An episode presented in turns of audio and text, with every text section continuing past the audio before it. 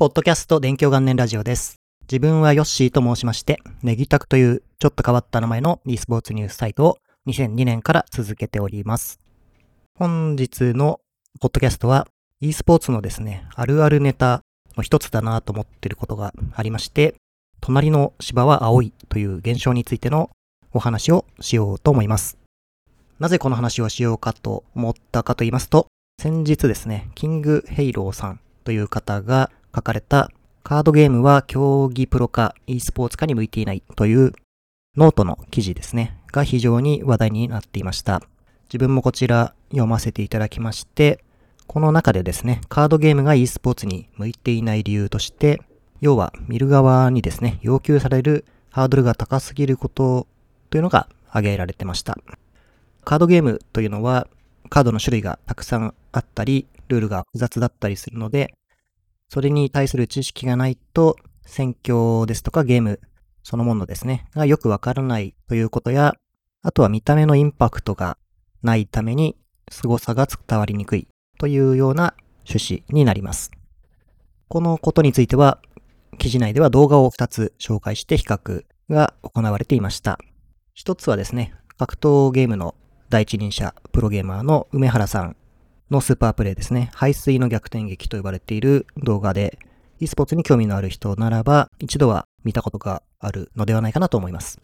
こちらは自分のですね、体力がほとんどない状態から敵の攻撃をすべてガードした上で、さらに反撃で必殺技を叩き込んで大逆転というスーパープレイで、そこから会場がもう大歓声が上がるという動画で、これはもう誰が見ても明らかにすごいということがわかる動画になっております。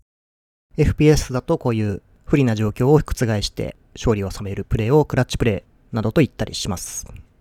で、一方もう一個紹介されていたのが、遊戯王というカードゲームの世界大会の動画でして、こちらは説明によると、予想外のカードを使って勝ったという、すごく印象的なプレイということらしいんですが、これを知らない人が見ても凄さがこう伝わらないですよねという比較のお話でした。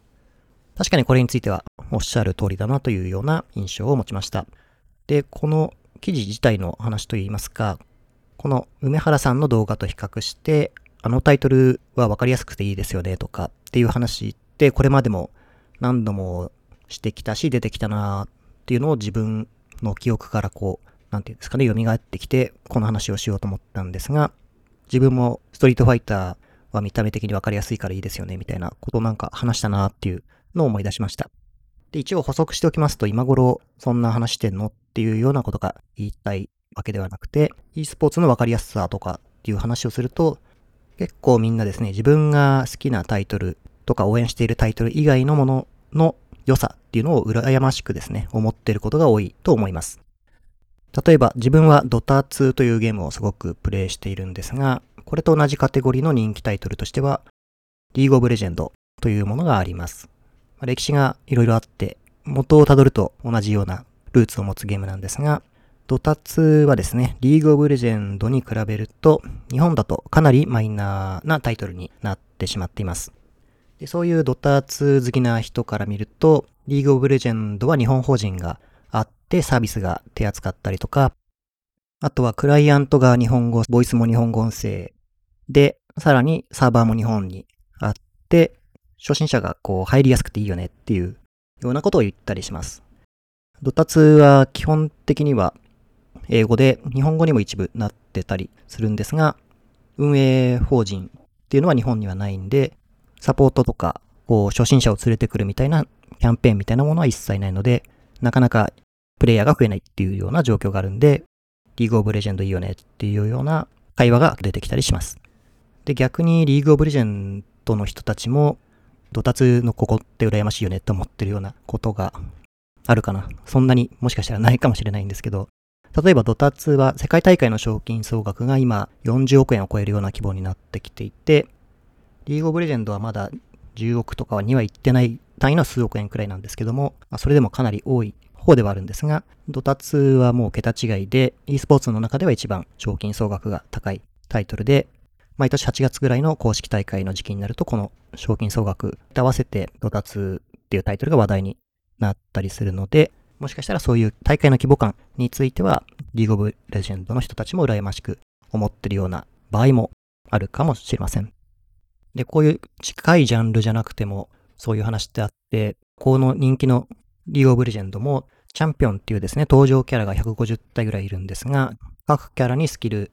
が4つくらいあって、さらにですね、武器とかアイテムを購入して、能力をこう上げていくんですが、その組み合わせとか効果を覚えたりするのとか、パッと見ですね、初心者が見てもそれわからないっていうところで、やっぱり格闘ゲームって1対1だし、体力ゲージ見ればどっちが有利か不利かわかるし、基本的にはですね、戦ってる、人が戦ってる、人じゃないキャラクターの場合もありますけども、これも明らかにボクシングとか総合格闘技に近くて、1対1の戦いだから分かりやすいよね、いいよね、というような話もします。あとはさらに言うと、こういう独自のゲームではなくて、スポーツを題材にしたゲーム、もう FIFA とか、ウィーレとか、パワープロみたいなですね、やつだともうスポーツそのままだから、ゲーム知らなくても、野球やサッカー知らない人はそんなにいないから、もうそのまま誰が見ても感染するからいいよねっていうような話にもなったりします。でも、こういう見た目がわかりやすいっていうゲームが e スポーツとして人気だったりするかっていうと意外とそうでもなくって、ここが難しいところでもあるんですが、確かにですね、自分が実際に見てる e スポーツとか、複数のタイトル自分は見てますけども、わかりやすいから見てるっていうものって多分一つもないんですよね。自分が見てるのはもう Dota 2とか CSGO、 VALORANT、 Quake Champions、 PUBG、 League of Legends とか、まあ、いっぱいあるんですけども、そのどれもが結構複雑なルールだったり、見た目だったりします。逆にスポーツのタイトルとかってあんまり見ないですね、自分の場合は。なので、わかりやすいから、必ずしも良い、わかりにくいからダメ、っていうこともないかなと、個人的には思ってます。で、じゃあなんでこういうタイトルを自分が見ているんだろうなと考えたんですが、そもそもはですね、やっぱり自分はドタツものすごい5000時間ぐらいやってますし、Counter-Strike シリーズとか、派生してる VALORANT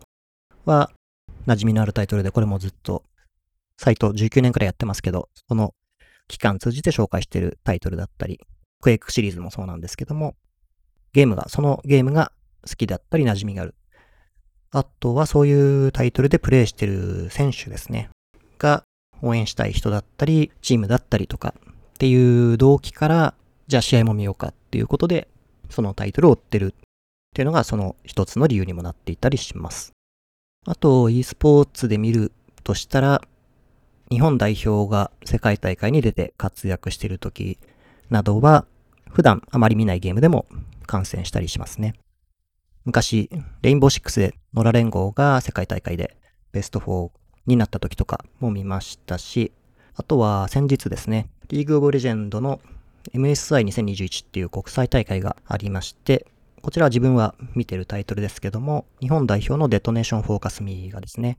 競合のアメリカのクラウド9に勝ったり、あとはですね、2昨年の世界王者にもう勝ち直前まで追い詰めるみたいなことがあって、ツイッターとかでもかなり話題になってましたけども、この時にはリーグオブレジェンド、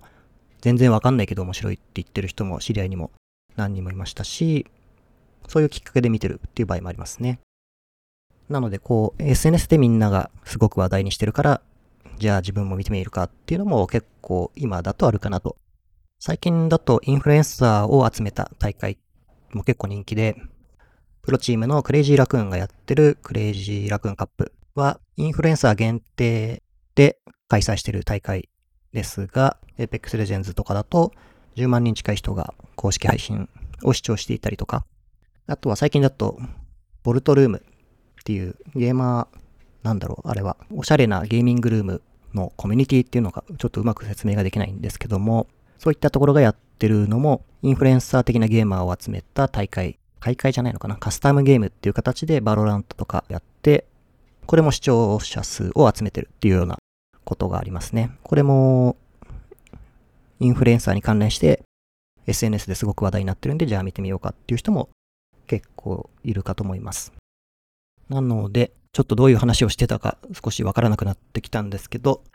e スポーツってやっぱり見た目のわかりやすさとか、ハードルの低さが鍵ですよねっていうのも、まあもちろんあるんですけども、意外とそうじゃなくても人気のものってたくさんありますし、そのわかりにくさを超えてまで見てみようっていうような気持ちになるタイトルも意外とあるんじゃないかなっていうふうに個人的には思っています。で、まあなんかこういう小難しいことが言いたかったわけではなくて、この隣の芝は青い現象ってあるよねっていうのがなんとなく言いたかっただけなんですけども、例えば、ストリートファイターやってる人が、鉄拳はああいうのがあるからいいよなとか、ってなんかあると思うんですけど、ありますよね、そういうの。っていうのをなんか喋りたいなと思って、それだけでこう見切り発車したポッドキャストだったんですが、e スポーツが流行ったり分かりやすくして人が増えるって、そのタイトル自体の見た目の分かりやすさ以外だけではないので、複数の要素ですね。よくあるのはやっぱりスタープレイヤーがいるといいとか、こう、さっき言った何か見る動機とか、ストーリーが選手やチームにあるから見るとか、単純にイケメンのプロゲーマーがいるとか、面白い人がいるから興味持ってみるとか、いろんなことがあったりするんで、結局のところはなんかですね、継続してそのタイトルが続いてるっていうのが一番重要なのかなと思います。やっぱり続いてないものが人気になるってことはないと思うんで、こうですね、自分たちができることを自分個人とかコミュニティとか、いろんな人が頑張って続けていくことでしか可能性って生まれないのかなと思ってます。という感じでですね、ちょっとまとまりがなくなってしまいましたけども、e スポーツでも隣の芝は青い状態になるのってよくあるよね、と自分は思ってるっていうお話でした。はい。という感じの今回のポッドキャストだったんですが、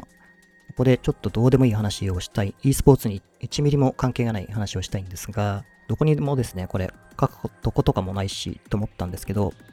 あのですね、京セラのセラミック包丁っていうのを買ったんですね。で、そしたらそれがめちゃくちゃよく切れて驚いたっていう話なんですが、Amazon で2500円くらいの包丁だったんですけど、元は6000円くらいらしいんですが、これがですね、ものすごい勢いで切れてびっくりしたんですね。で、それを言いたかったんだけど、なんか Twitter に長文で書くようなことでもないし、これを書くようなブログもないしなと思って今喋ってるんですが、あの自分はウェイトトレーニングとかやってるんで、タンパク質を取るために鶏肉をよく食べるんですけど、それを切るために、前はステンレス包丁を使ってたんですが、これ全然切れなくなるんですね。で、その度に研いで切ったりっていうのをしてたんですが、セラミックの包丁はですね、もう凄まじい勢いでスパスパ切れて、何これっていう感じで、今、感動しながら使ってるんですけども、まあ、もしかしたら今後、切れ味が落ちちゃって同じっていう風になるかもしれないんですが、なんかとりあえずセラミック包丁やばいって思ったっていう個人的なエピソードでした。はい。というような感じのポッドキャスト今回でした。今聞いていただいておりますプラットフォームでフォローやチャンネル登録していただきますと更新通知が届きますのでぜひよろしくお願いします。Twitter アカウントでも更新のお知らせしてまして、電気関連ラジオのアカウントありますので、ぜひよろしくお願いします。あと感想をツイートしていただける際には、ハッシュタグの電気関連ラジオをつけていただけると嬉しいです。先ほど Twitter のお話ししましたが、そこで更新の通知をツイートしてるんで、それを引用リツイートする形で何か書いていただけると通知が来るので、とても嬉しいです。ポッドキャストは毎週金曜日を目標に更新しております。たまに金曜25時とかになってしまうこともあるんですが、なるべく金曜になるように頑張ってますので、また次回のポッドキャストでお会いできると嬉しいです。ありがとうございました。